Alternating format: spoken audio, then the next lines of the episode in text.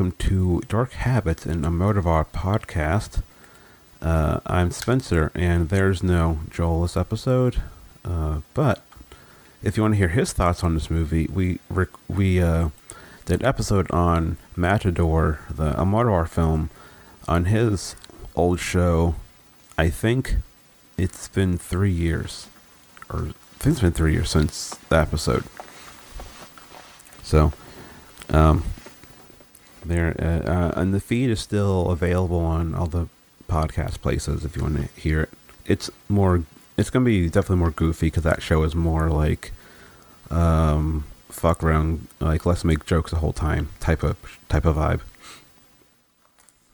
But uh, yeah, so we I have my, uh, another J Dawg, I guess, replacement J Dawg, Arminio. He's been on, Hey, he's been on a show enough. It's like yeah, he's basically like a, a third wheel. I get is that a good expression? I don't know. That's not a very nice thing to say. No. story of my life. he He's he's a The also ran. he's kind of become like the I don't know like a unofficial third host at this point. Oh, it's very sweet. Thank you. Yeah, yeah, you're in a very uh, uh, exclusive club with a couple other people. And um, also join me is from the prestigious Projection Booth podcast, Mr. Mike White. Thank you so much for having me. I appreciate it. Welcome. And uh, uh, I, I want to note for listeners, uh, we're using Cast for recording, and Mike's uh, screen screen name on this one is Miguel Blanco. See, which I, I appreciate the little it's better thing. done. See, All right, so um, this is Matador, the Almodovar film. This was the first one I ever saw. I'll get into the story of why I watched it in a second, but um, I know you've seen a couple Almodovars. Have you seen this one already? Uh, no, this is one was new to me for the podcast, and what's been exciting about watching his filmography, especially so out of order, is that uh, I never know what to expect. Um, I'm always anticipating a curveballs, uh, a, a curveball, and he never disappoints. Okay. And uh, Mike, had you seen this movie before? I don't think I have. I went through a period of time in the early 90s where I watched a lot of uh, Almodovar films. Um, I worked at a video store at a blockbuster um, just outside of Ann Arbor. And for whatever reason, they had a lot of his films, and I would rent those, or you know, you don't have to rent if you're an employee. I would take those home at night, and oddly enough, I would sit and watch them with my I guess nine or ten um, fellow heterosexual roommates, and we just sat there and watched these Almodovar films. Nobody seemed to blanch at all with all the homosexual content, which was pretty nice for a bunch of white dudes in the early 90s to not freak out about that. So I don't think that I saw this one originally during that run. And then, of course, since then, I've caught up with some of his other stuff, but I kind of quit watching Almodovar uh, or Almodovar right around Kiki, Kika. Um, something about that one just bothered me so much that I It's- just swore him off for a little while. It doesn't work as a movie. That's the problem. uh, I've I've gone record like that's my least favorite one by far. Oh, It's well, I'm glad that uh, I was in the right on that one then. Oh, there's a connection to Kika in Matador that uh, is kind of hidden if you don't know to look for it. Um, I, I will take your word for it, and hopefully, I will hear what that is. okay. Um, Arminio, have you seen Kika yet? I have not. No, I, I gather I'm I'm in for an experience. Uh huh. Yeah. Uh, have you seen The Skin I Live In? Yes. There's a similar scene in that one where a certain thing is played as a joke and goes on for a long time, Uh, but it goes on for a long time, and the joke is stretched out and stretched out and stretched out, and it's like, can this fucking end already? he he has a especially after seeing you know this movie, he has a strange relationship in his movies with sexual assaults. Yeah, it's It's often a joke.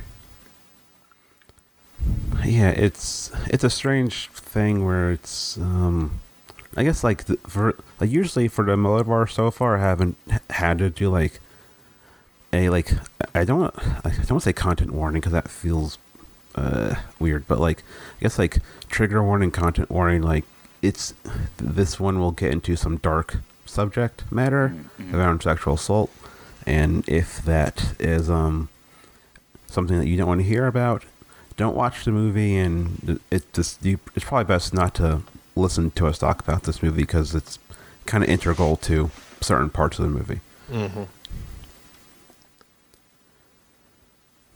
Yeah. So, um, yeah, because like when I, uh, well, first off, um, uh, Mike, uh, you are the, uh, I guess least familiar. Uh, well, no, no, no, uh, Armando, you are. So, Armando, what is Matador even about? Uh, Matador is about um, a titular Matador who was wounded in the bullfighting ring and has since become obsessed with death, uh, watching it and getting sexual gratification from it. And the various hangers on who are also obsessed with him, which includes Antonio Banderas' character Angel, who's a sexually confused psychic. um, and Maria, who is another character obsessed with death, who also gets sexual gratification from it, but she is going around um, killing men in an attempt to sort of um, get into the spirit of what a matador experiences when he kills a bull, and the the, the subsequent and it, the plot involves a subsequent investigation of the various murders that we see occur on screen. All right, that's uh, very succinct. So, um, uh, first off, before I forget, trans rights are human rights. Uh, learn what's happening locally. Get involved. Vote. Uh, talk to politicians. Talk to people.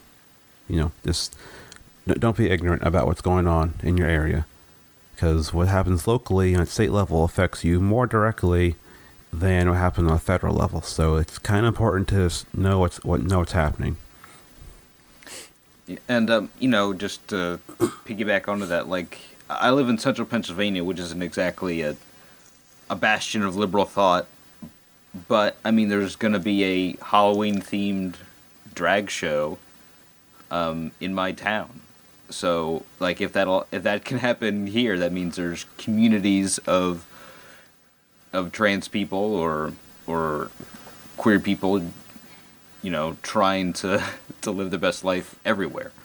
So you know, just uh, keep an eye out and your ears open for it in your local communities. Yeah, I'm lucky to live in Delaware where things are s- still pretty safe, pretty okay for the most part, but you know, it doesn't It's the take place to be. it doesn't take much to change and get get shittier. But we have uh, Sarah McBride, who is a state um, state se- senator, I think, or representative. I forgot which. But anyway, she's running for U.S. Congress for repre- House of Representatives, and she's one of the one of the first or the first openly trans politician to run for national Congress. Nice. Good. And uh, I, Sarah rules. Uh, she's she's only supported so far awesome things for the state that have gone through.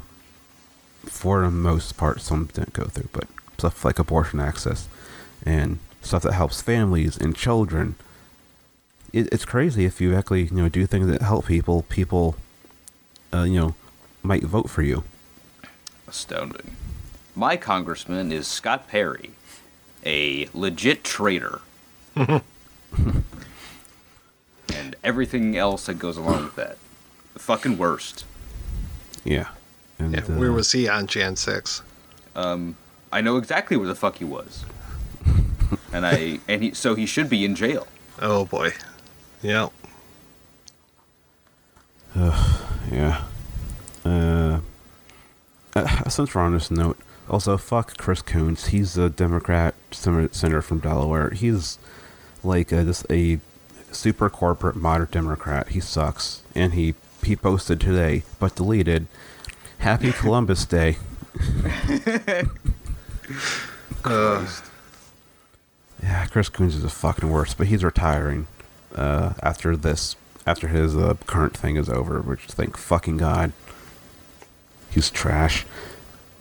Anyway, Uh, if you get somebody better, Mm hmm. Uh, we should hopefully. Uh, but I I really hope she actually gets voted in, but there's no guarantee she will. Okay, so uh, Matador, uh, Pedro Almodovar. Okay, this movie I first heard of. Uh, I got into it before, but like Almodovar was a name I kind of vaguely I'd seen and heard uh, sporadically, and then uh, on the Daughters of Darkness podcast, Sam and uh, uh, Kat did an episode on uh, Matador and Sky Eleven, and so I listened for five minutes and I realized, oh, I actually want to watch these movies, and so I watched um, Matador and you know this like, oh, maybe this Almodovar guy isn't just like like Oscary type bullshit. Because up until then I only heard his name in talks of like uh um all about my mother winning an Oscar. So I thought it'd be like boring Oscar bait nonsense. And then I actually watched his watched the movie and realized oh this guy is actually interesting and doesn't do like generic lame Oscar shit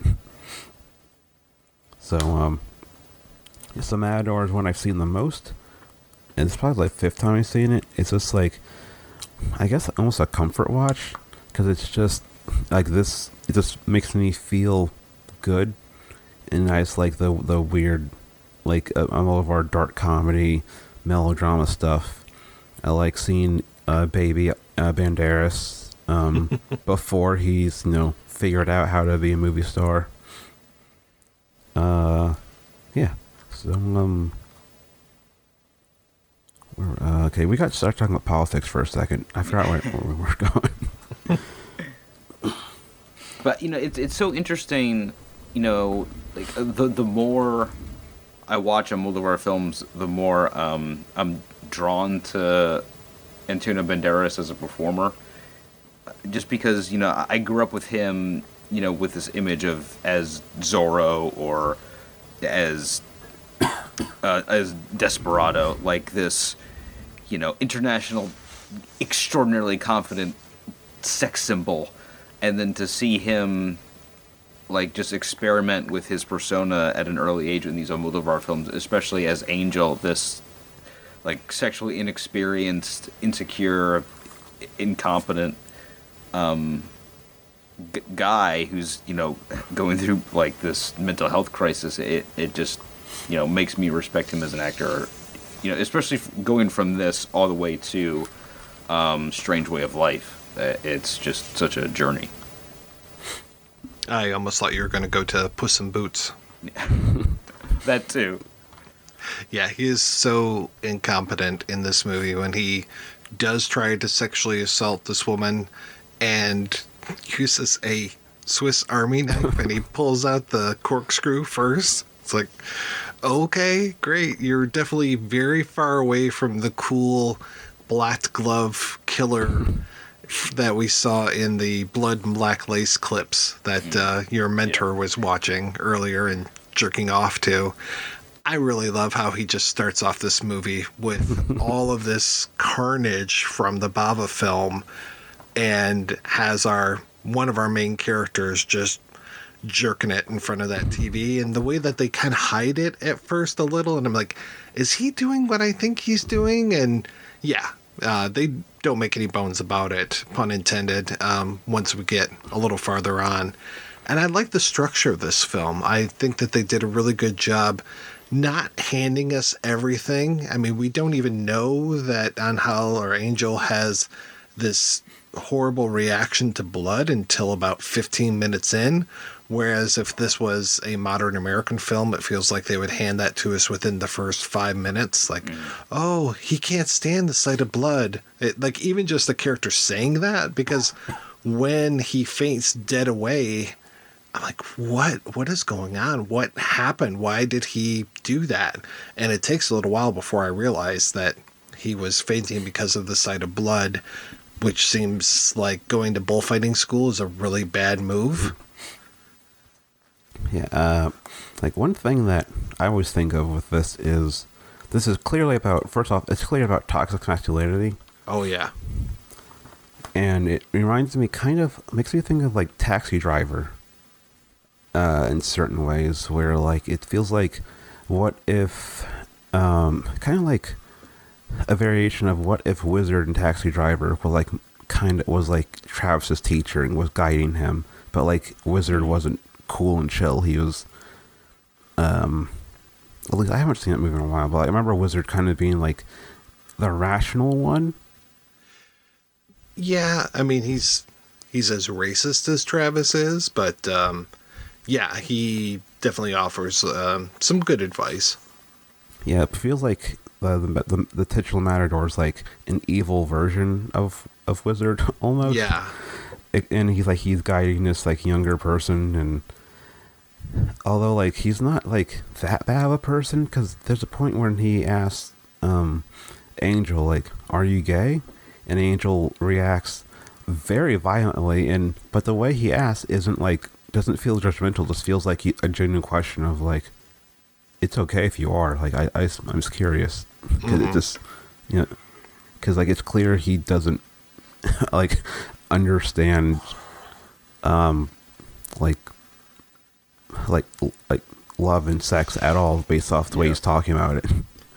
I wonder if that's a bit of a red herring that Almodovar is throwing at us because so in that moment we see him being like empathetic and understanding, and so it, it's it's more of a shock when he gets to be more and more violent and, perser- and manipulative and perverse as the movie goes on, because you know we're not introduced to him as a judgmental homophobe. We're introduced to him as this kind of caring mentor. Yeah, and it's interesting that he's the father figure, and then you get to see the real mother, and that she has kept Angel under her thumb all of these years and just filled him with all this religious nonsense. I mean, from what I understand, he's supposed to be part of what is it, Opus Dei?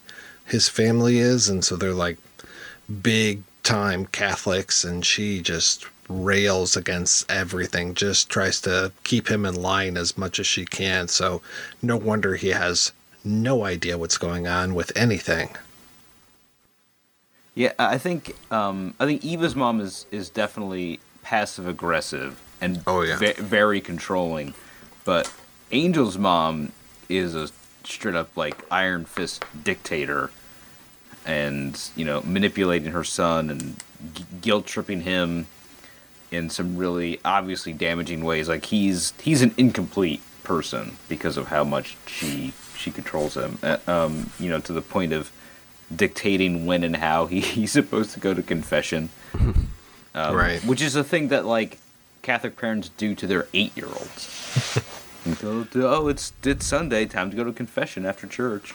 Don't try to get out of it. Yeah.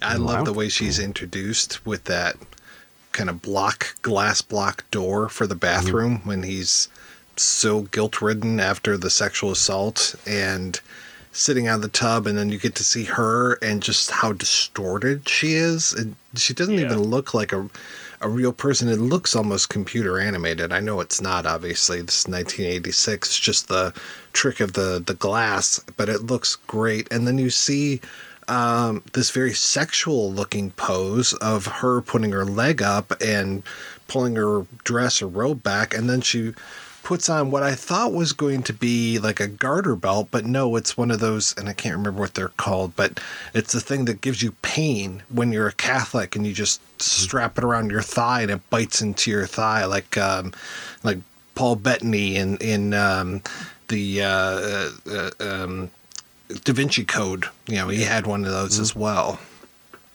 Yeah, so even though it's manifesting in, in a different way, this is another character who's associating, like, what we as the viewer with the pose that she's doing, um, are associating like physical pain and violence with sexuality just because Right. of the way she her leg is is crooked. But um, you know, obviously different than the, than the way the uh, Diego the Matador manifested. It It took me a while, so I had to watch this movie a few times because the first time I watched it, I missed a lot. And I definitely missed how often Angel was having visions because I just wasn't aware. I just, I kind of like that uh, Almodovar isn't spoon feeding us and isn't giving us things like black and white or blurs around the side or any of these things when uh, Angel's having visions. It is just matter of fact to the point where I'm like, oh, uh, how would he know that? How did he know that? Even the very first murder that we see in the movie, not account, uh, not you know, counting the the Mario Bava stuff, is um, I can't remember the woman's name that uh, has the hairpin and she murders another matador. I didn't Maria. realize Maria. Thank you. I didn't realize that this vision of Maria was something that uh, Angel was seeing mentally. I just thought that it was just happening. It just seemed like we were cutting to that, but no, it's supposed to be. Uh, apparently, it's supposed to be a vision of his. Yeah, that, that would make sense. I never even thought about, that. Because, like, I thought the first vision would have been, uh, when was it? Um, in the police, I think it was the police station. I don't remember. I I didn't really. My notes are kind of real scattered because, like, I've seen it. it seems to enough that like I didn't take super detailed notes. Mm-hmm. Going a bit more from, uh, more from memory. The, yeah, I I did. Um, yeah, definitely the first time I watched it, I I initially just kind of thought that Angel was just hanging around and spying on Diego the whole time and was observing the, these murders, and that's why he knew where the bodies were buried. But Well- then, I, but by the time the movie, by the time his visions became more explicit, then it dawned on me, and so things became more clear on my second viewing. that kind of makes sense because one of the first times we, I mean, we see Angel in the Matador class, but then later on we see him spying on Ava. So Yeah. yeah, that he is a voyeur is already set up. So yeah, I can totally see where you're coming from with that. Yeah. And uh okay, so uh the actress who is um Maria um uh Assumpta uh, I wrote down weird. I want Assumpta Serna. Cerna, there we go. Um she is in the first um Almodovar um film Pepi Luci and Boom. And uh and she's also in The Craft, which I don't remember her in The Craft at all. Hmm. But I also hate that movie for very specific reasons about relating to my time in Catholic school. I won't get Hmm. into it. Talking about the black girl character, uh, her Oh, storyline. okay. But I mean, I if there's anything other than Fairuza Balk looking incredibly hot in that movie, I don't remember it. Yeah, It same. was for me. It was triggering. It's like that's all a racist girl gets is she loses her fucking hair. and uh, but uh, uh, Serna is also in another bullfighter movie called Bullfighter from the year 2000. That just look up the cast and it's a real like what the fuck is this? I don't. I've never heard anyone talk about this. It's just, it's so strange. It's, it's a Donnie Wahlberg movie from 2000. Okay. And Delta and uh, Guillermo del Toro is uh, has a cameo in it with Robert Rodriguez. Interesting. Hmm. I'm sure it's terrible, but yeah. Yeah. I think my favorite actor out of everybody in this movie, other than Banderas, who I also love a lot, um, I don't know how you say his name though. Eusebio Poncela, uh, the guy that plays the cop. I've seen him in a lot of other films like Arrebato and Intacto. Um, whenever he shows up, I just get very happy. And so when we get that nice, he's like framed between Banderas and the, I guess it's his secretary, and you see him in the back, and then we get that nice shot of Banderas on one side of glass and him on the other, and you get the reflections of each other, and they kind of match for a second, which was kind of nice. And I like that he always just seems very bemused by all of this, especially as uh, Banderas or sorry, Angel is confessing to these other crimes. It's just like, mm, yeah, I don't really believe you. It's like try to convince me better of that, please. Yeah, and, uh, uh, oh, Mike, I don't know if you know to look for this, but um, Almodovar's brother, August, uh, Augustine, always has a cam, usually has a cameo in a lot of the movies. Mm. He looks like Pedro with less hair. Yeah, that's, that's kind Oh, of the okay. giveaway. And he's well, one of the cops. this. Oh, Yes, okay. is. He's one of the cops. Okay. Yeah. Usually, like in the newer ones, he's a, a bald guy with the with the Almodovar face, but uh, he always shows up in like in little parts. Okay. And then yeah, Almodovar himself is in this, uh, right? Like, Yeah. D- okay, I thought that was him, and I didn't look it up. Yeah, is in. I don't know what's going on with his hair. In, It's pretty wild. yeah, It's um, always been crazy though. yeah. Oh yeah.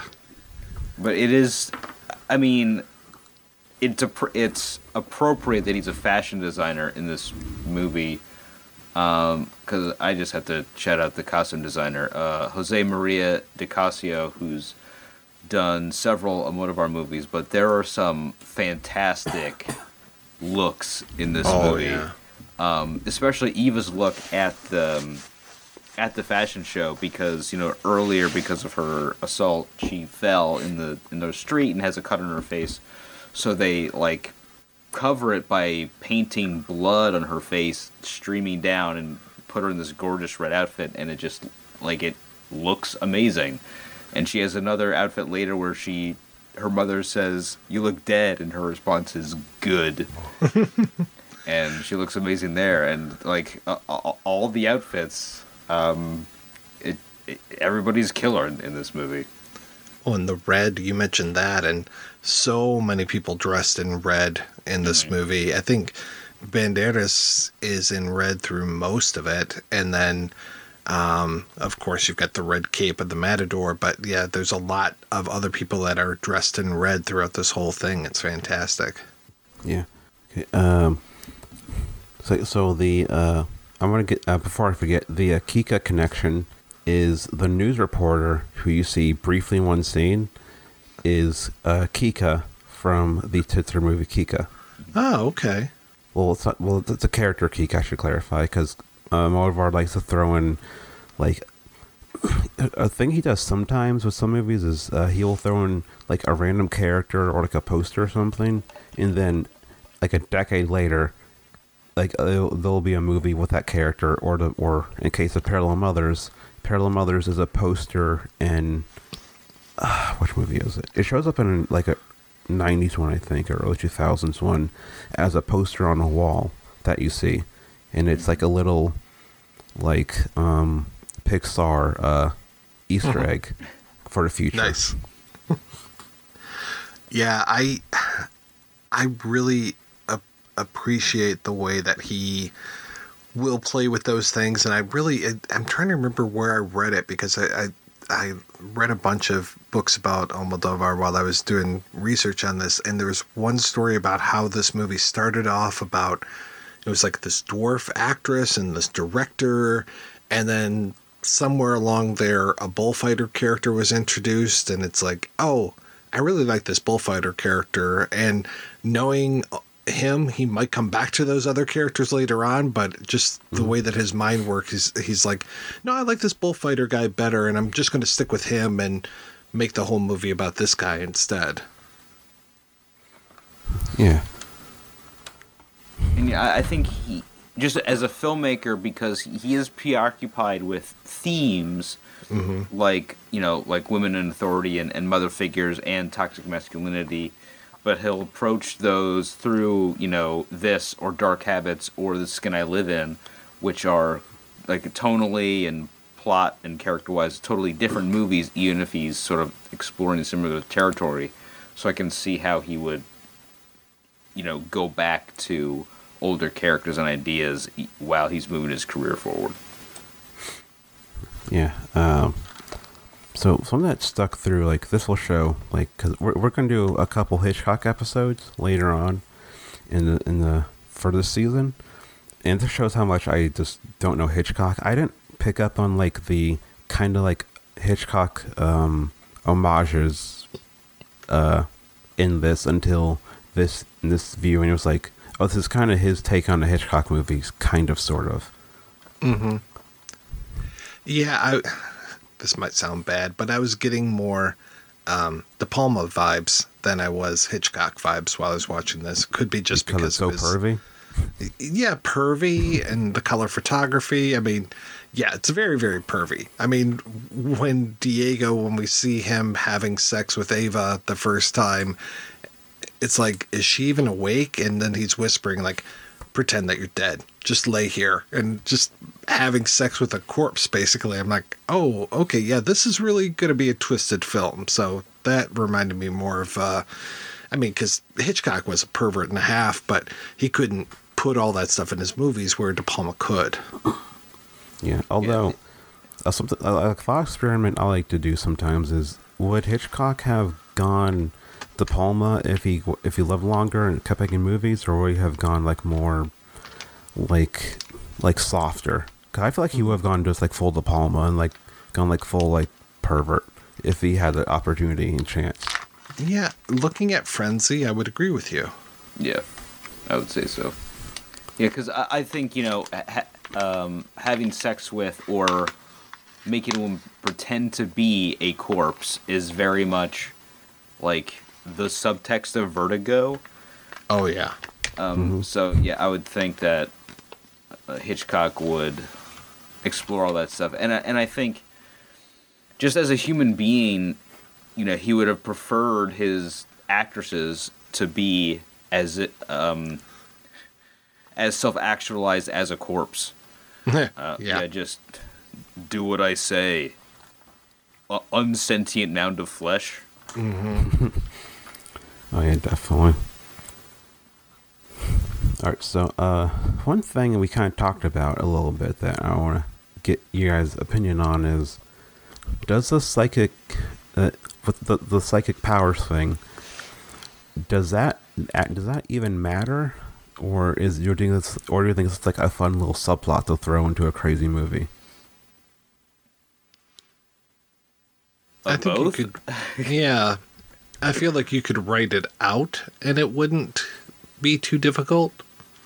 But I like that it's there. I especially like right towards the end when the psychic power seems to be at its most when he's hearing the conversations that are going on right at that time and telegraphing them back to the women in the car and it feels like Angel is saying the words himself rather than parroting Diego. And it's interesting to see the reaction of the women when they hear these words coming out of his mouth. And oh yeah, and- I I, I like it just because you know being an American, that would be the plot of you know a, a forgotten Showtime movie of the week from this era. Right. Um, but instead, it's a subplot in this art film from Spain. I think that's kind of cool. Well, it reminds me a little. It, I don't think it's any coincidence that he's watching Blood and Black Lace at the beginning, Yeah. because it so reminds me of a Giallo type of thing. oh yeah, I was gonna ask, is this an erotic thriller slash giallo Possibly, and or mean- giallo? there are definitely some erotic scenes, but it doesn't feel as the eroticism doesn't feel as mandated as the erotic thrillers. You know, it wasn't like, okay, we got to have like four sex scenes within the first forty-five minutes or something like that. I mean, the sex scenes are pretty sexy, especially the one at the beginning when she murders the guy with the pin.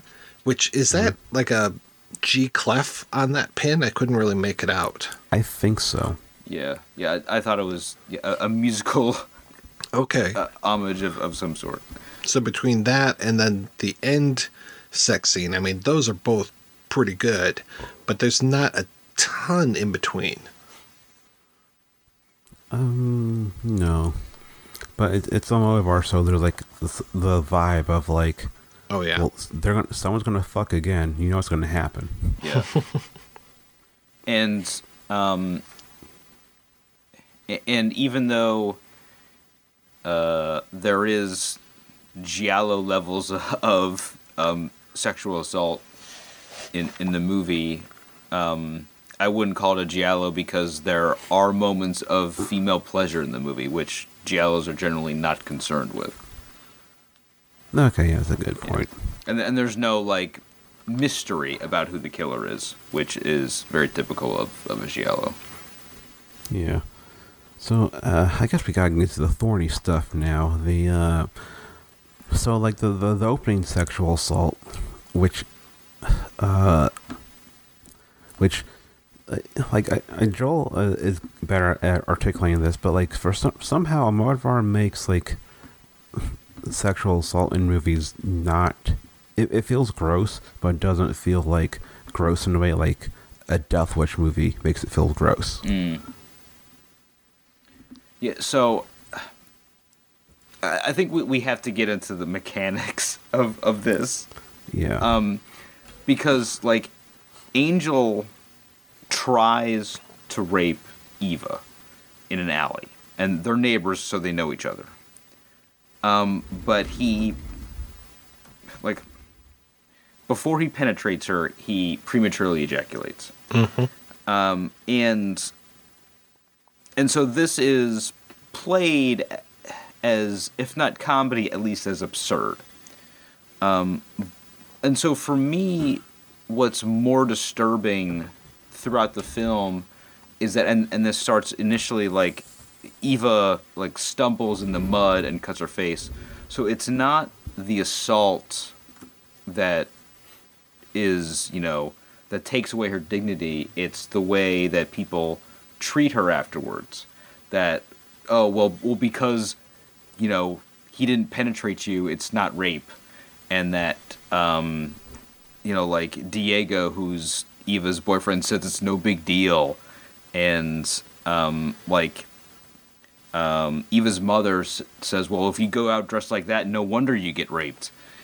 I was like, it's this litany of of humiliation and you know like no wonder she doesn't want to have anything to do with the cops after after her assault is just because she knows that she's just going to be not believed and and disrespected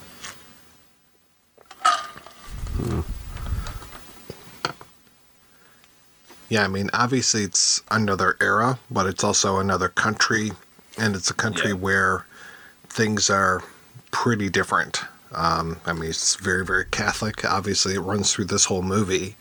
Um, but yeah, I, it was a, a strange assault, and it feels like he's playing it for laughs a little bit in the way that Yeah. the rain starts right about the time that he prematurely ejaculates. I thought that was a little comment on things. yeah, I think it's like when, when you get the first lightning flash is when it's over. Yeah.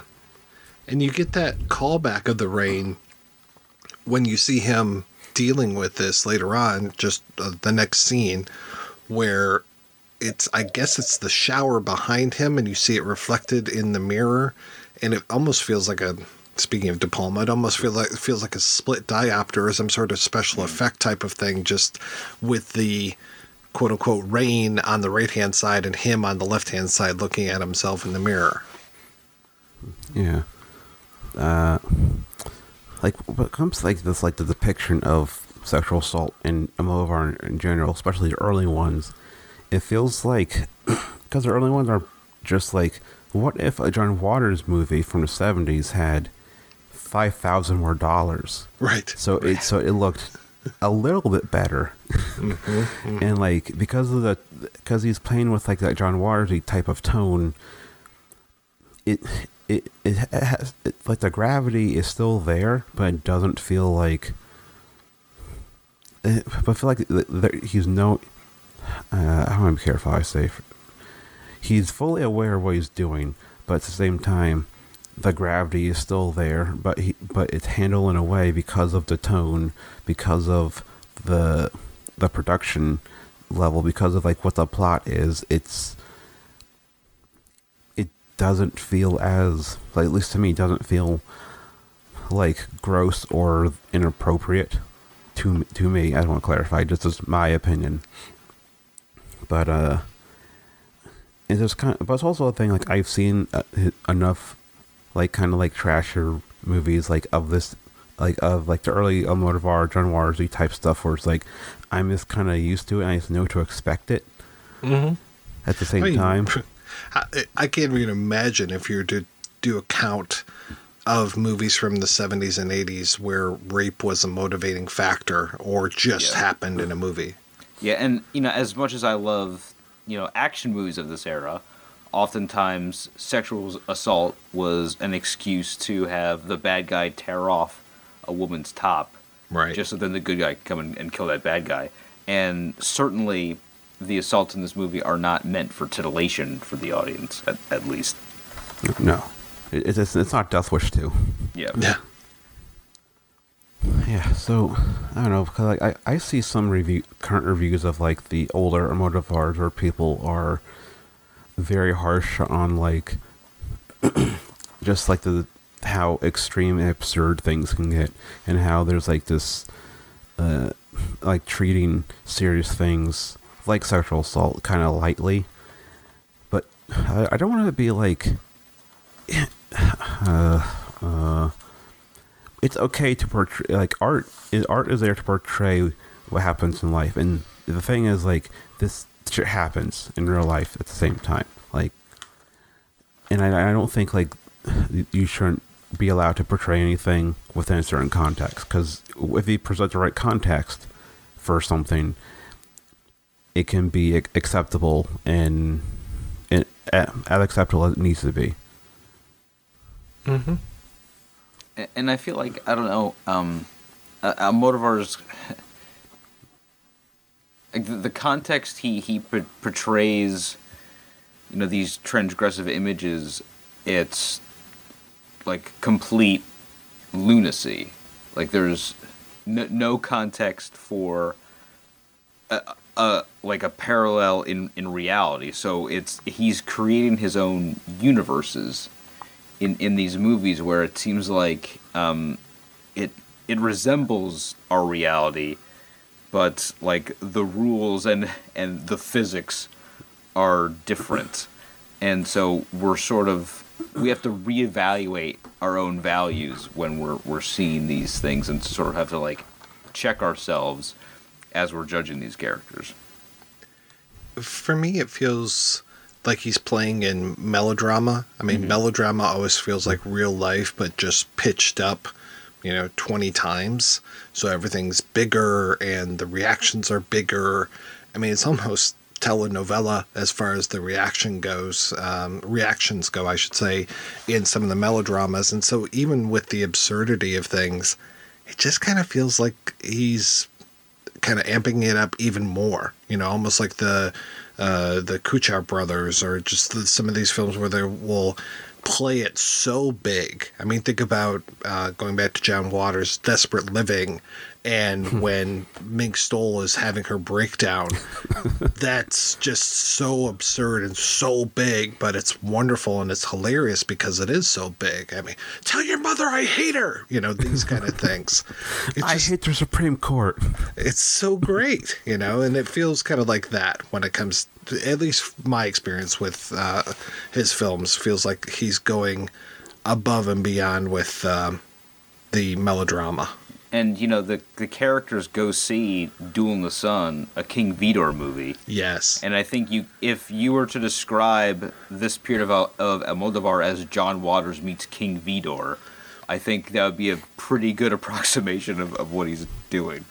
I totally agree, and I love that the end of Duel in the Sun then mirrors uh, or gets mirrored in Matador later Yeah. on, and I do appreciate too that you know Matadors literally have duels in the sun with bulls, and that they're mm-hmm. playing upon the you know matar to kill that the the matador is a killer but in here, the Matador is a killer, not just of bulls, but of people as well.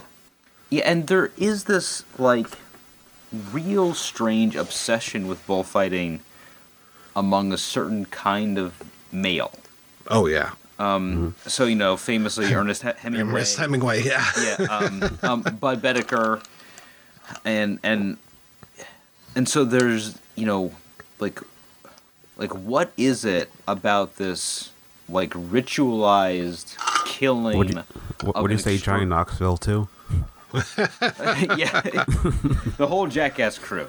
yes. Um, so, so what is it about this ritualized killing of this magnificent animal that attracts certain people? Like, what is this filling in their lives? Like, what is the empty place that they need blood to wash away? You know, and so I think this movie just pushes that like masculine urge further you know, if if somebody who needed bullfighting to, to survive had that taken away from them suddenly, what would then they would be what would they be forced to do to fill that void? And for Diego, it's you know, actual murder.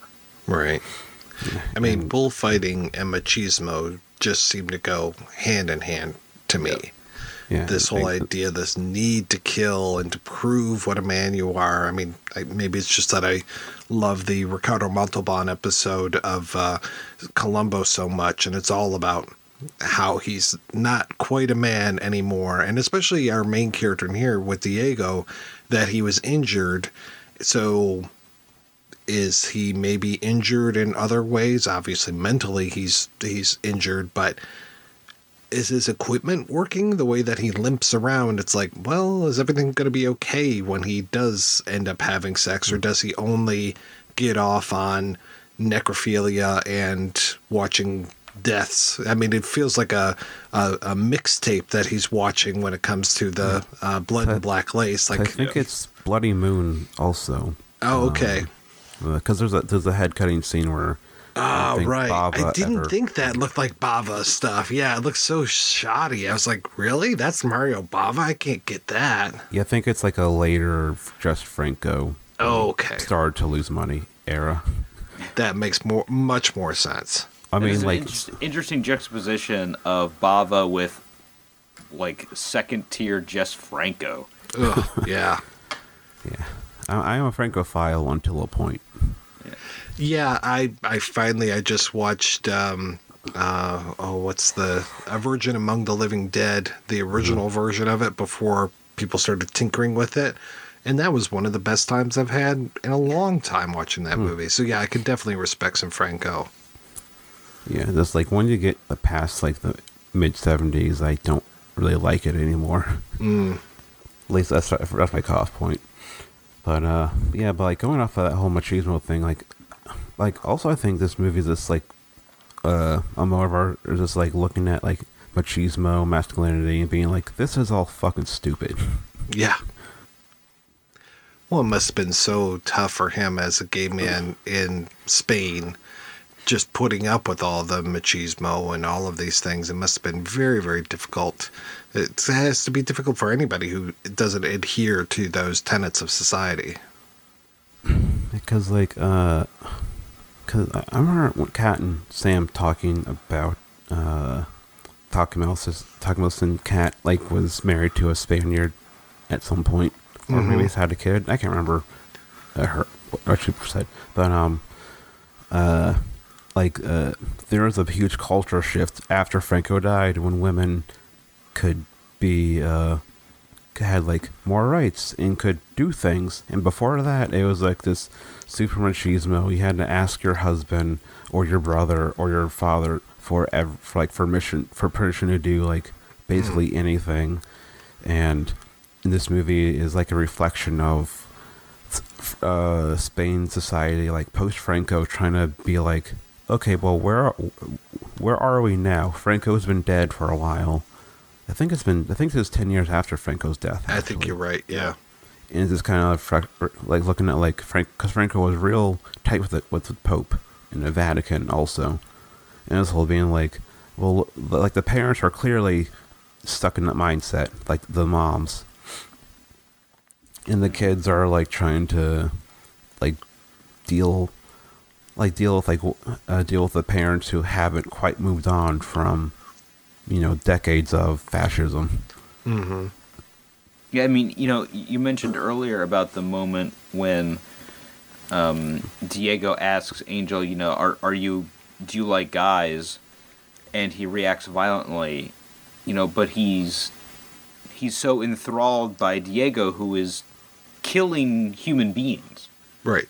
So he it's more transgressive for him to be homosexual than to be a murderer. And yeah, that's the like masculinity environment we're we're dealing with in this film. One, there's the irony that he that Angel is confessing to the murders that both Diego and why do I keep forgetting the the Maria. woman killer Maria, what Diego and Maria have been up to, and Mm-hmm. and there's Angel confessing to all these crimes, and doing that confessing rather than doing the confessing at church. Yeah, because you get that great cut of his mom saying like "go con- go con- uh, go confess," Right. and then you get the cut to the police station, and you get the, and like a, a little like a joke that is deeply fucked up that I love every time is when he talks to the woman at the police station. He says, "I raped a woman," and she says, "She's so lucky."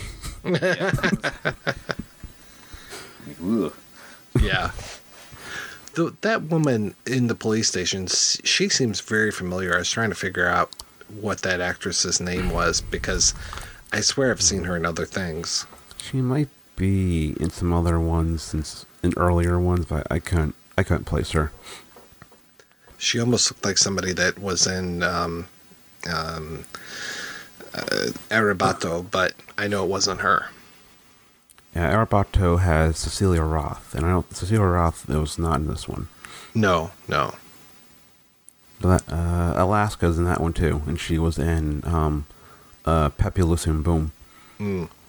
And uh, this Alaska, the, the uh, Spanish like pop singer, not Alaska, the drag queen. uh, In case Right. anyone's wondering.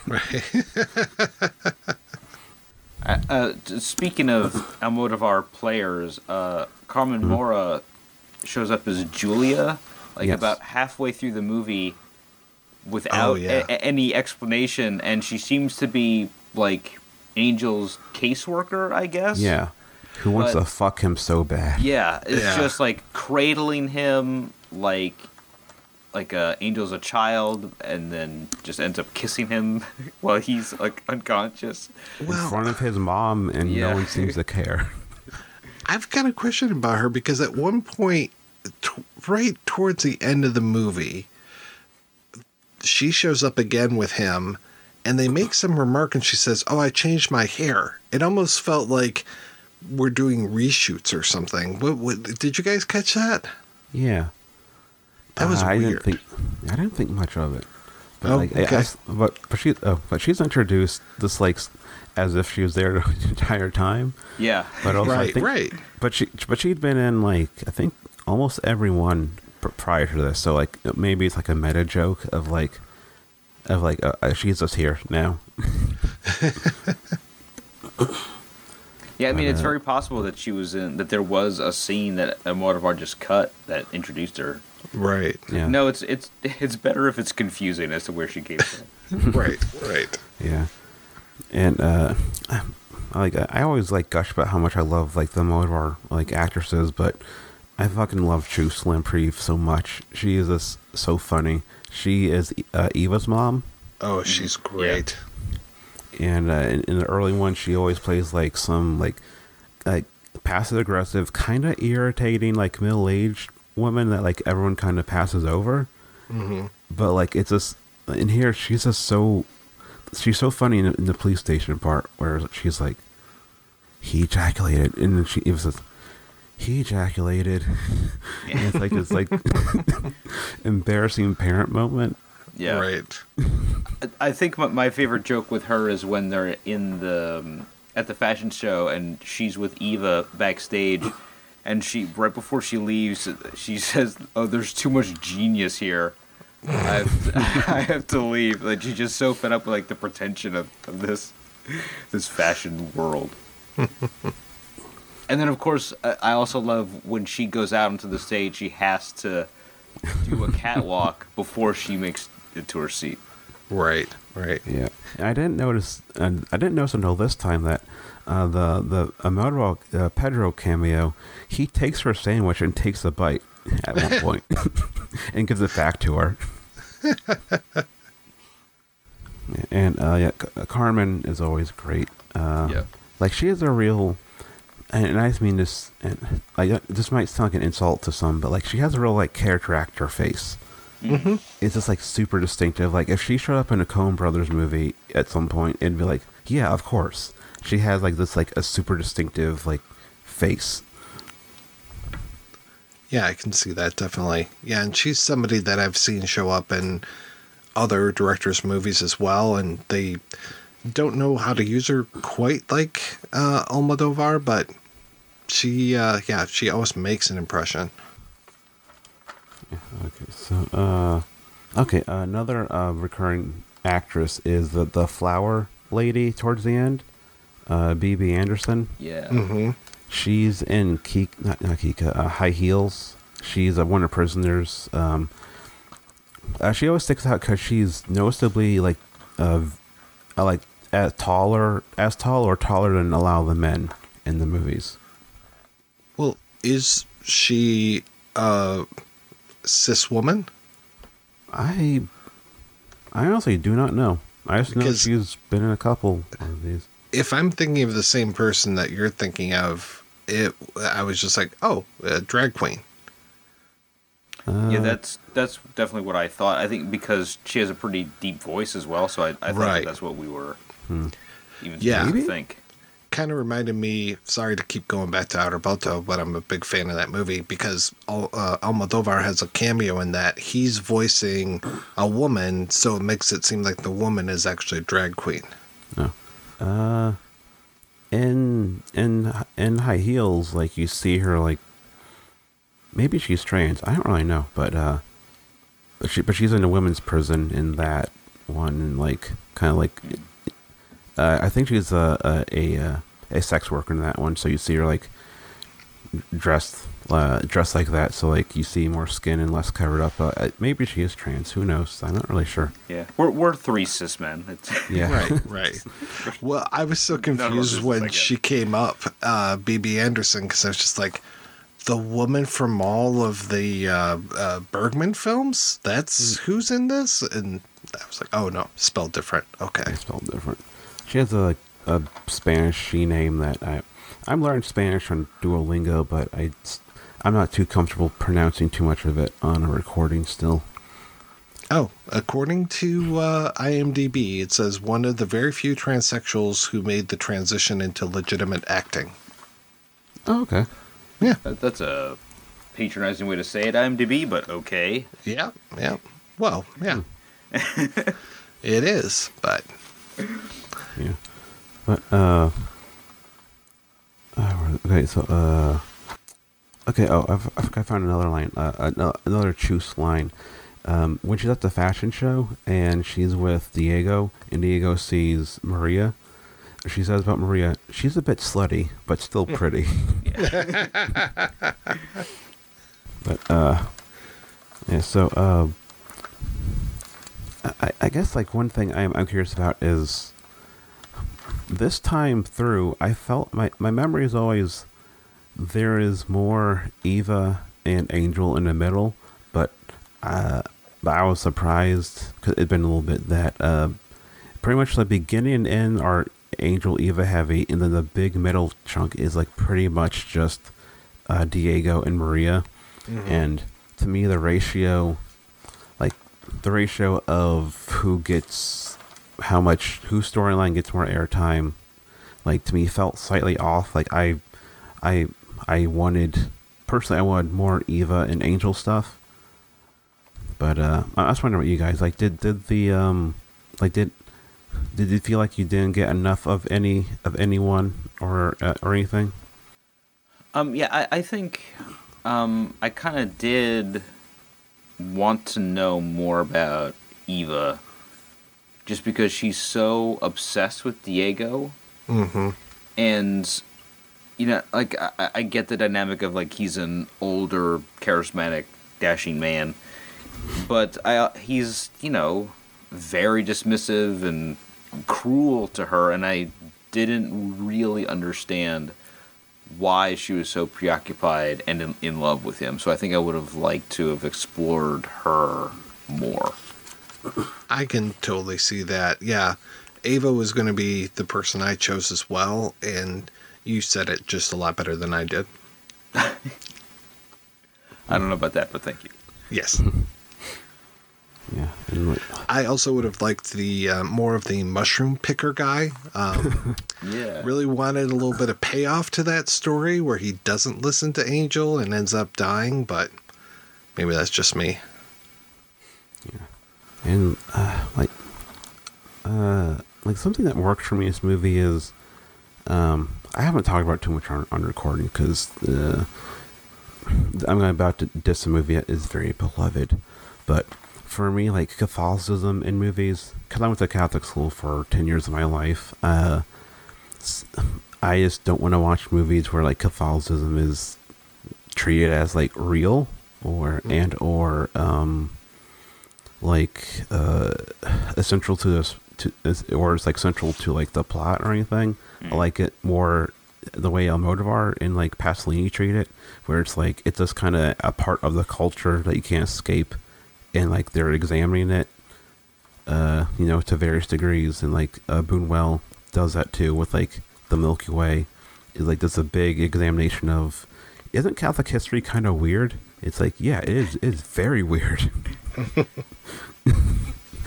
but like so like a movie like the exorcist doesn't work for me has never worked for me because like i'm just like it, it it's like because it's just catholic propaganda uh not not so subtly and so that for me makes it not work but like when it's treated more naturally and casually and it's treated more like this is just kind of like a thing that is in the culture that is like a weird part of the culture that we're going to look at. Like that for me is how how it works. Yeah, I've, you know, I, I, hey, I just did a podcast about The Exorcist, um, for Film eighty nine. Yeah, I've always like had like the reason why I keep going back to to The Exorcist in particular is that I don't, I keep changing my mind on its stance on Catholicism because it ends with two dead priests, uh, and like it's, it's silly that It, like- that these that you know the guy who that you know in 1971 when all these you know hit movies that what was motivating Hollywood was like anti-authoritarianism and and new voices in in art. And here's this like massive like worldwide hit about like the oldest stodgiest institution on the planet saving the life of a little girl hmm. Um, but the fact that like humanity connected with it so hard, you know, it just makes the movie itself more fascinating. And um, but I also totally understand not being able to to take it seriously because it's like, yeah, the the Catholics are right. This is how you Yeah. defeat evil. Like, uh, like like religious horror like that for me. Like if it's like Catholic, I'm like I can't watch this. I don't fucking care. like I went to Catholic school for ten years. I, I I'm fully aware. What's your opinion on something like uh, like Saint Maud? I saw the title. I saw a trailer. and was like, this will probably make me mad. So I don't want to watch this. I, th- I think it, it's made by somebody who was mad at The Exorcist. So you might. I, I, I don't Okay. know. I mean, Um, I, I love Exorcist 2 Heretic. That's like uh, Boorman in the 70s is like my guy. Wow. I like Exorcist three a lot. I tried too much priest hanging out in the beginning. Like, nah, I can't. I can't deal with this. This is just too. It's like the original, so no. Okay. I mean, uh, yeah. Uh, uh, Boorman hated the book, and I don't think he liked the first movie either, because he, He called the book. no. He, he called the book um child torture. Mm-hmm. And so he and so he turned down the the he could have directed the first movie, and he was like, "Fuck no, I don't want to do that," because Boorman is is insane. Yeah, but he, man, it, Zardoz, what a time! Hell yeah! Yeah. and still alive, thankfully. Yeah. Although I think it's weird in uh which one is it? Um uh, the Excalibur, his daughter is is nude in the beginning. And to me it's like having your child nude in, in your own movies. Just it's very into like Argento territory and it's like, yeah, don't do that. I mean, it's not as bad as um that uh tor- is it, tournament? What's that one called? The one where, where Asia is like 16. And that was like, ugh, gross. I don't, what, why? why? anyway, uh, people listening probably know the, uh, the one I'm talking about. They're probably screaming it at their radios right now.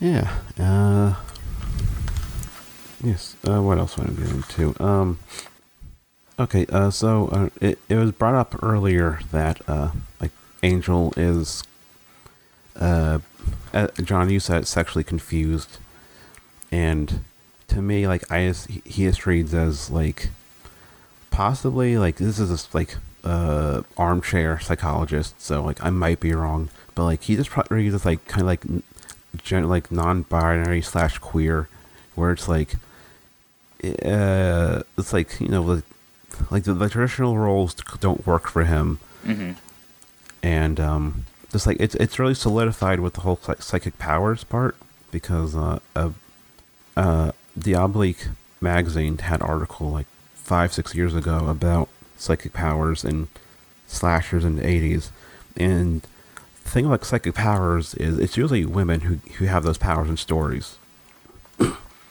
and you also look at like X Men, Jean Grey, was one of the most powerful you know Marvel characters, is a woman with psychic powers and it's this kind of like traditionally a more feminine um, trait to uh, like power trait to give a character.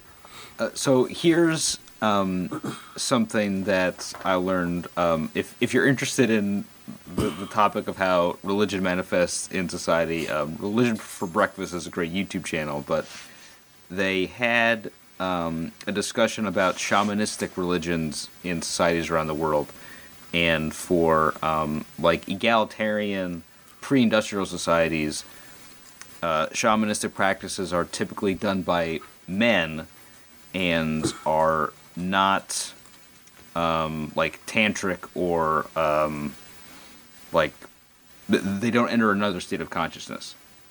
But in industrialized, um, stratified societies, uh, shamanistic practices are done predominantly by women and result in what is supposed to be demonic possession.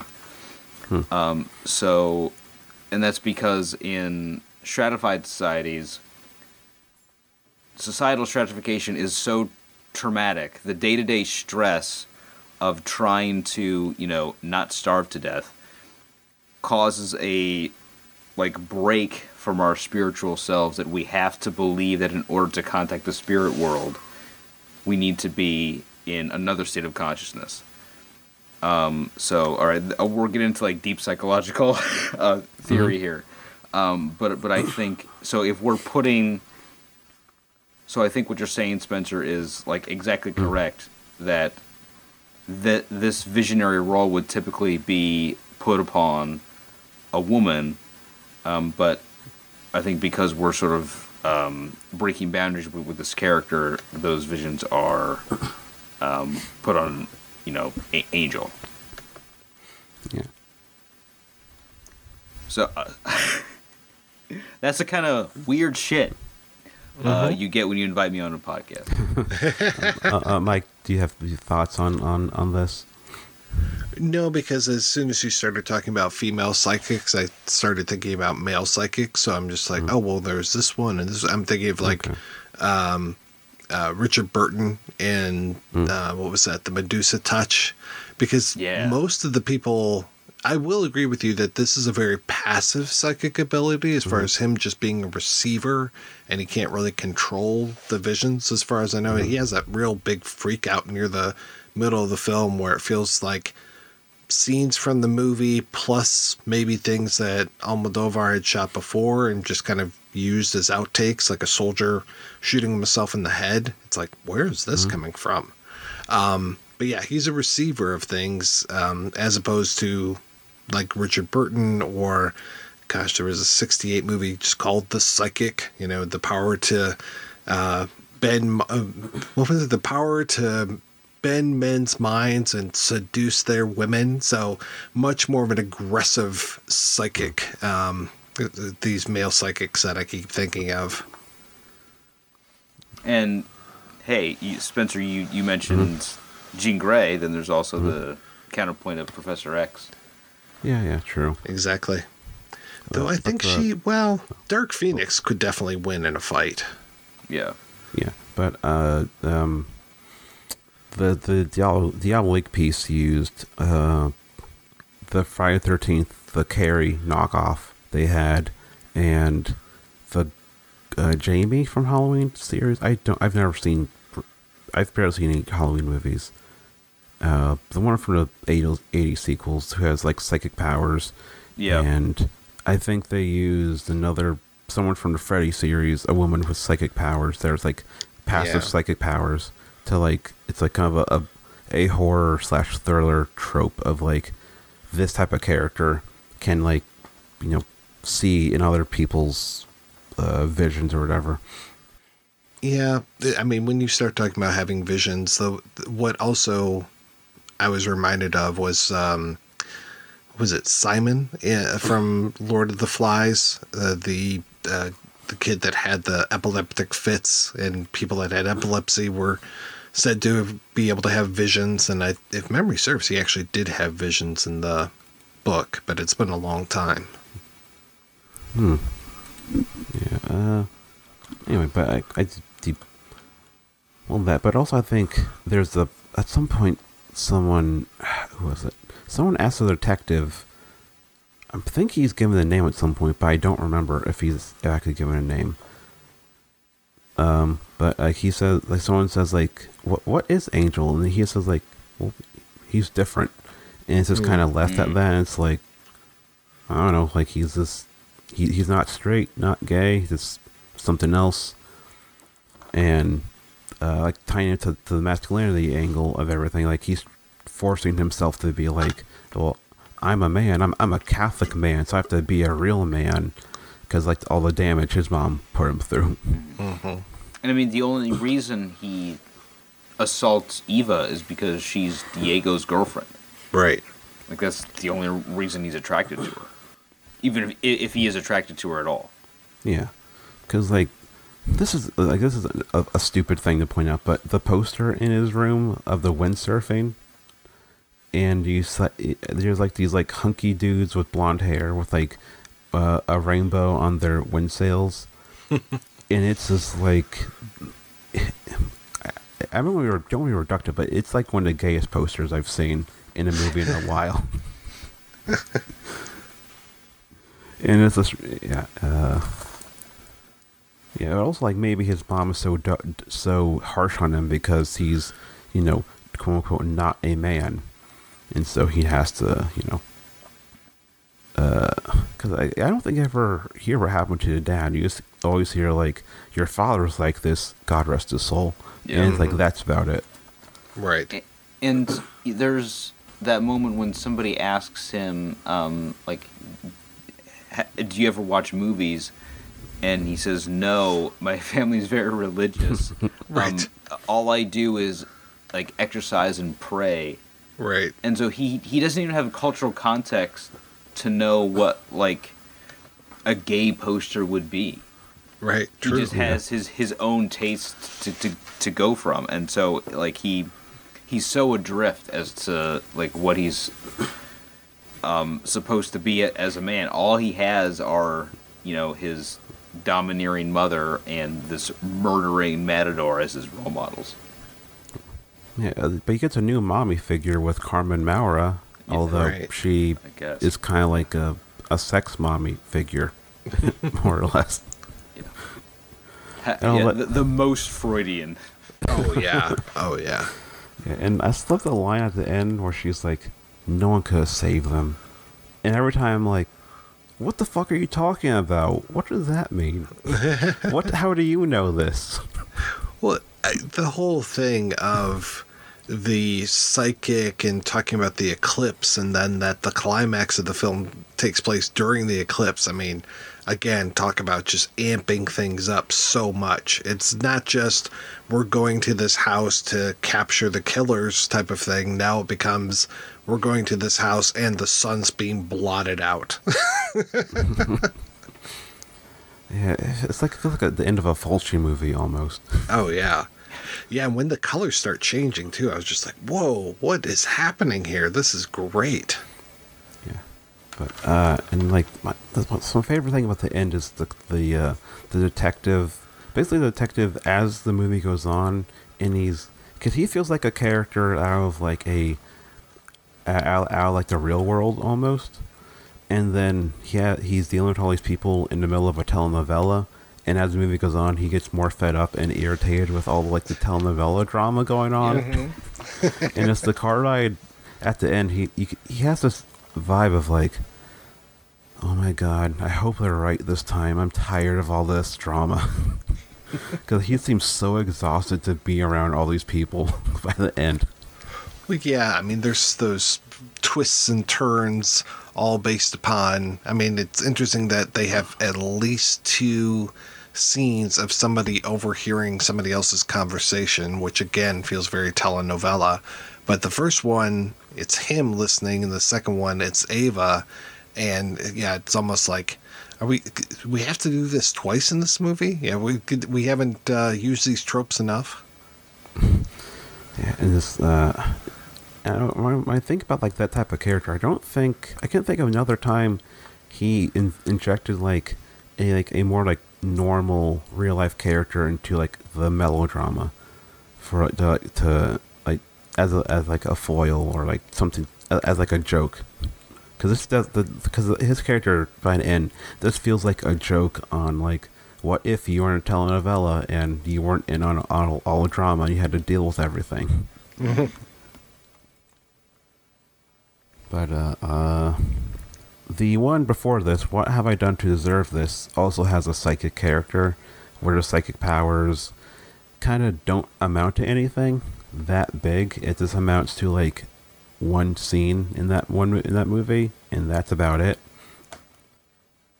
And uh, I guess it's like you were saying, as far as him trying things and then coming back to them. Oh yeah.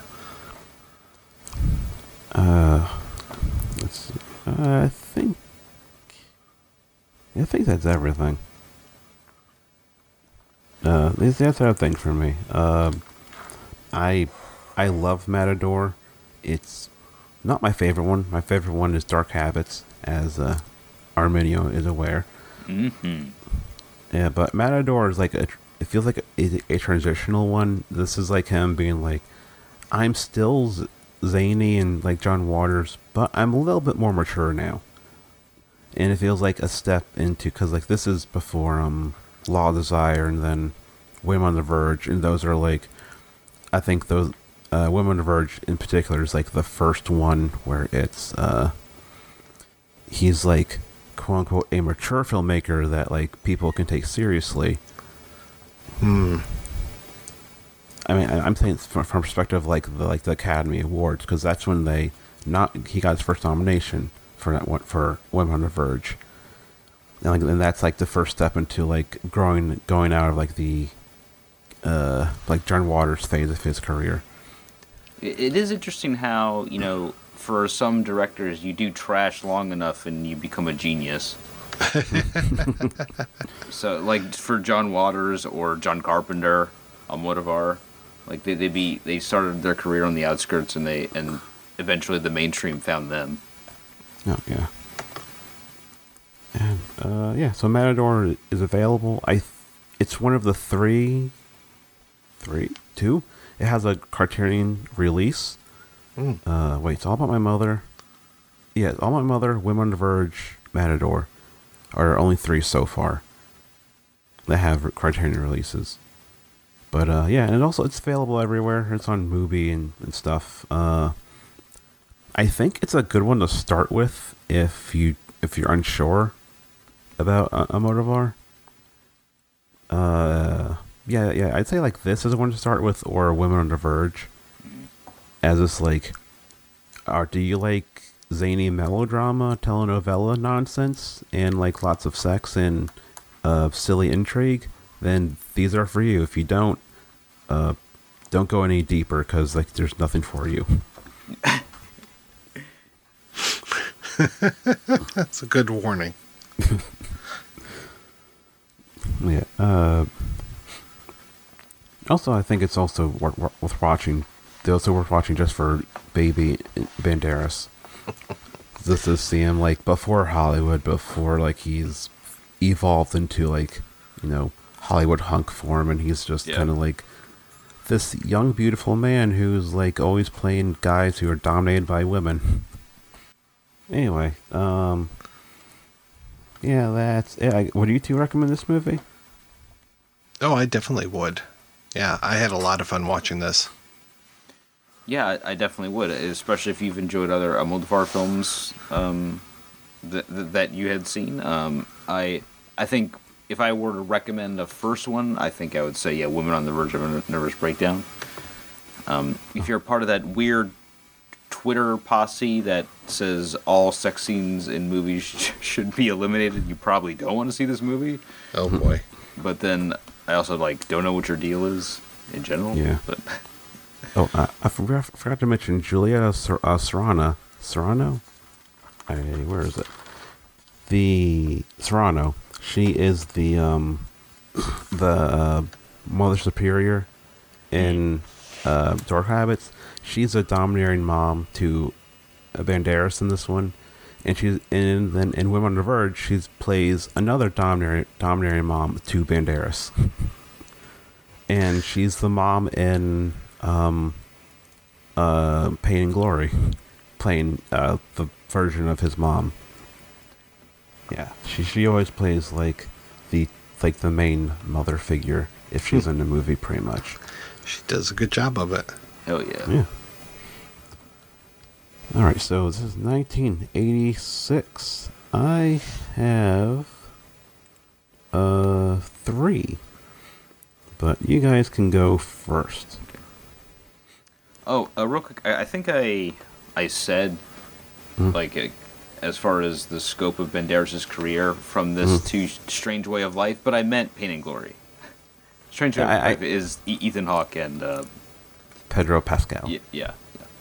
Uh, uh, my bad. Sorry. Eh, it's fine. Although I feel like if if it had been Banderas in that movie, it'd be too it'd be too sexy. Oh yeah. um.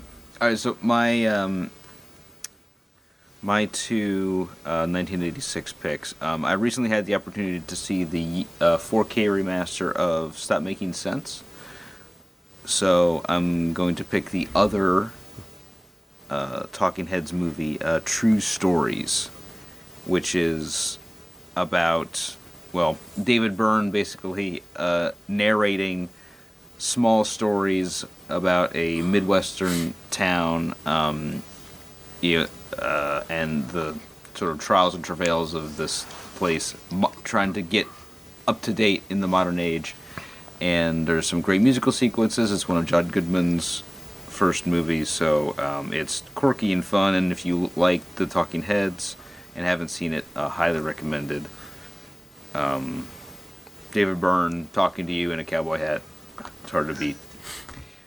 And the other one is um, when I, I think I just discovered looking for 1986 movies for this podcast, uh, but that a lot of other cinephiles have seen. Um, Dead Man's Letters, directed by Konstantin Lopushansky.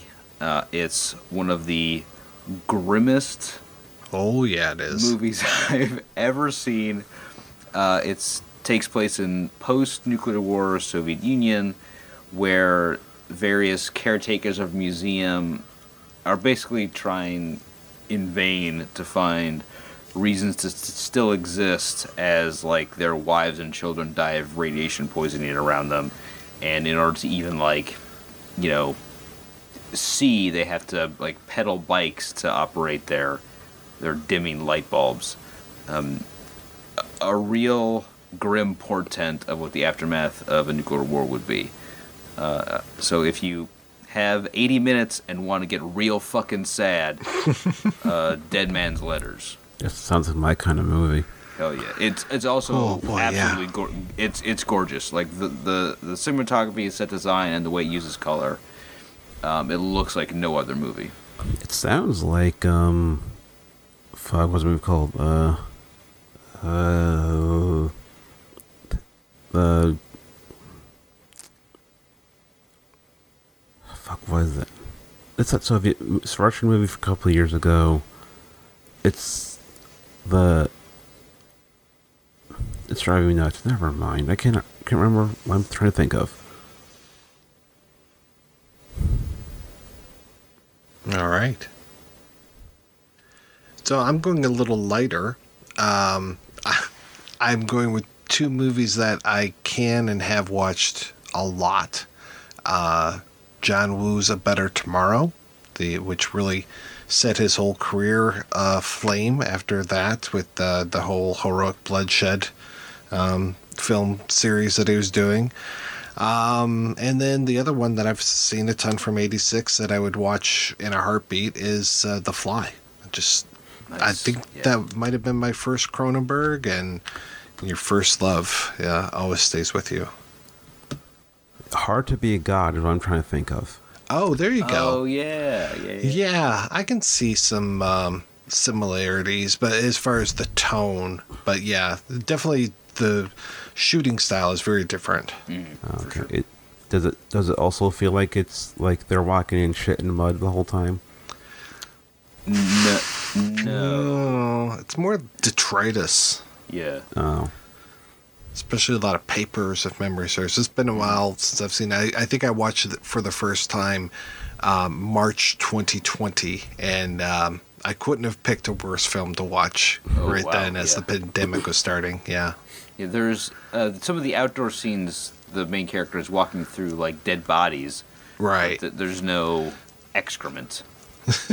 oh okay.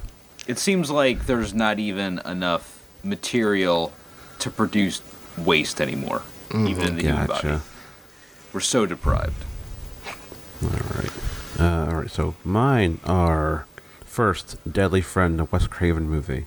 It's the one everyone forgets about. It has some amazingly silly deaths in it.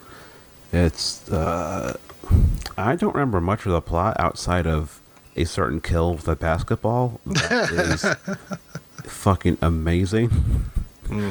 And you can't and, like you can't be prepared for just how silly and stupid this movie gets. But uh, it's my kind of like uh, I'm not, I'm not as into horror as I used to be. But like, if it's absurdly stupid to this level, uh, I have to like it. But uh, okay, my other one is other two are Hong Kong action movies. One is Royal Warriors. Oh, That- nice. Is in the Line of Duty two, I think. Officially, I think in two or th- no, it's two because three is three is the next year. But it's the one with I think it's Harry Hiroyuki Suzuki, and um, he's Scorpion in a new Mortal Kombat movie. He's basically like the uh, the uh, the older uh, Japanese action guy that Hollywood like likes to get because like he seems to Mm, work well with Hollywood right now. I think he showed up in the last John Wick. Yeah. Uh, yes, that was the best uh, fight in the whole movie. Was uh, Hiroyuki Hir- Hiroyuki Sanada, and uh, yeah, he was he's young and Royal young in Royal Warriors, but he is part of like the um, uh, Sonny Chiba. I forgot what the club was called, but it's basically this club of actors that he was trained to be action stars, and Sanada was a part of that group of people, along with like uh, Etsuko uh, what's her last name? And there was that woman there who was in the Sister Street Fighter movies. That was also in that group, and she she did a lot of action movies, and then she got married and had kids and stopped acting. sadly. But uh, yeah, Royal Warriors, and uh, which is legit awesome. And then one that is some people think is bad. I think it's just a lot of goofy fun. Is the Magic Crystal? It's on YouTube in full. It's what if you mixed E.T. family comedy with a Hong Kong action movie? Hmm. And uh, yeah, it's Cynthia Rothrock and the the big muscle guy. I think Richard. I'm trying to remember his name now. What's it? Uh, he's in China O'Brien with her. Oh, that I don't know. Who's that big muscle guy? Uh, Richard Norton. yes, him. Uh, anyway, so magic crystal is, is a magic crystal that talks to certain that has like magic powers and is not what it seems to be. And Richard Norton is, I think, a Soviet guy or something. The plot is really silly, and uh, it, if you don't like the type of comedy '80s Hong Kong did, you'll hate this movie. But I find it delightful and legitimately very funny, so it totally worked for me.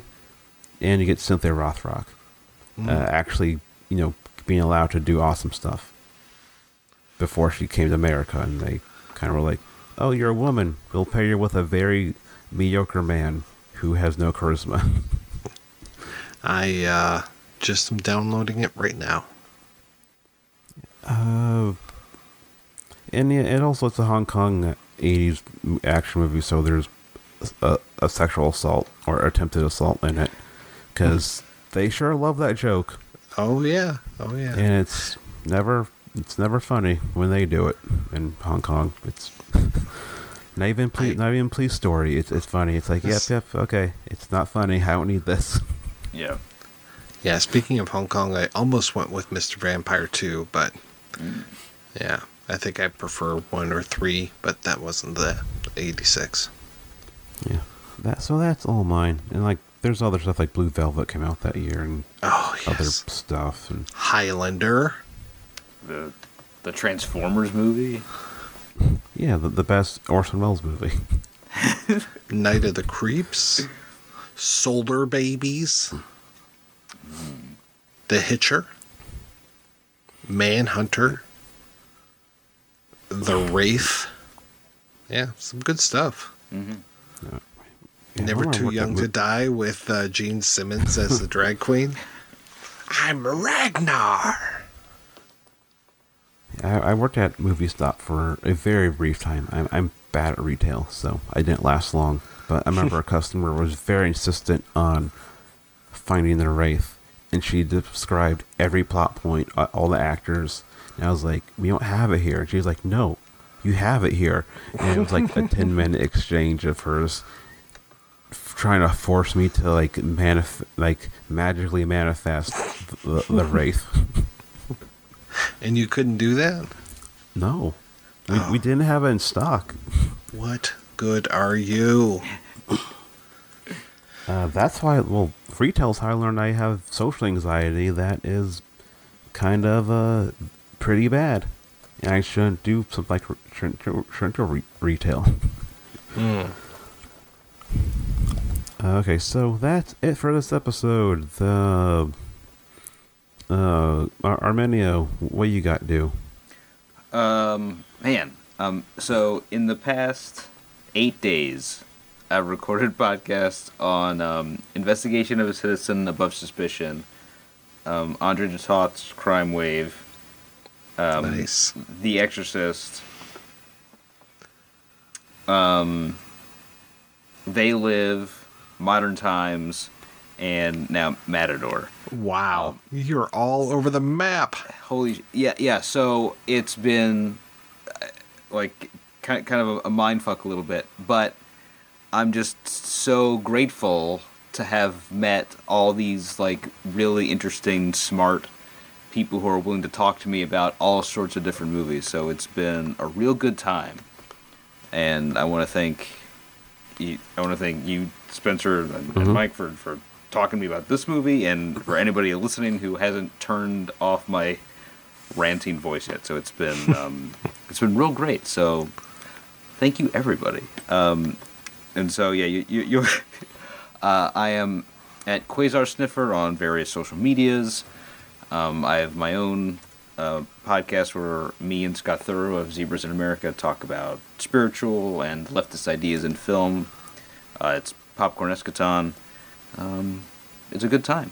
Thank you. You're welcome. And Mr. Mike White, you're uh, you're pretty busy.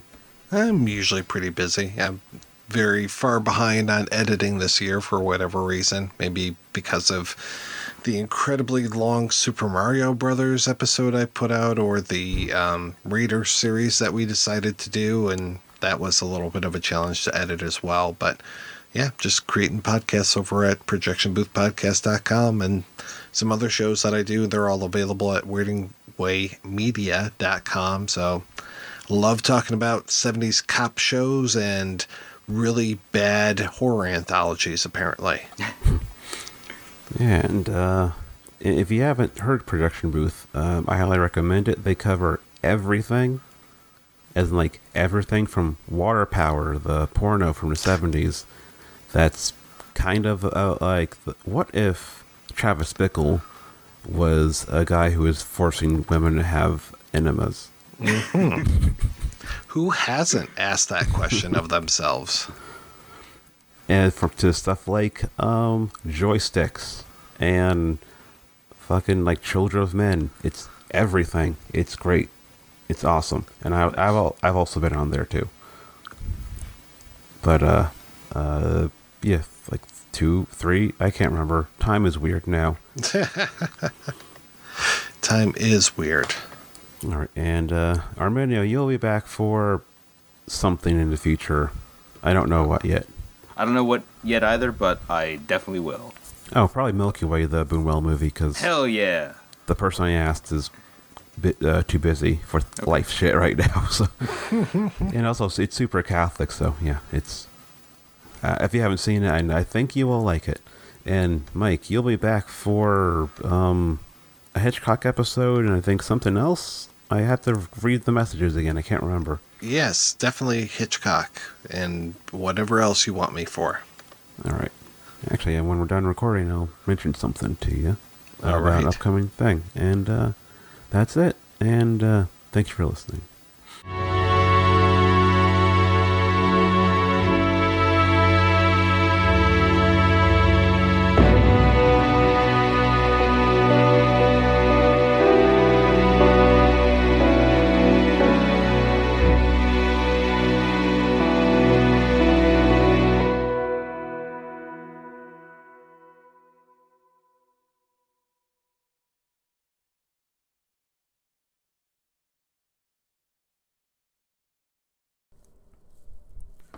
Our theme music is by James Fell.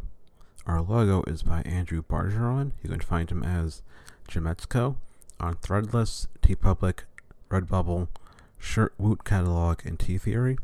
That is spelled G I M E T Z C O. You can find our show in previous seasons on Podbean, Spotify, Google Play, and other places where you can find podcasts.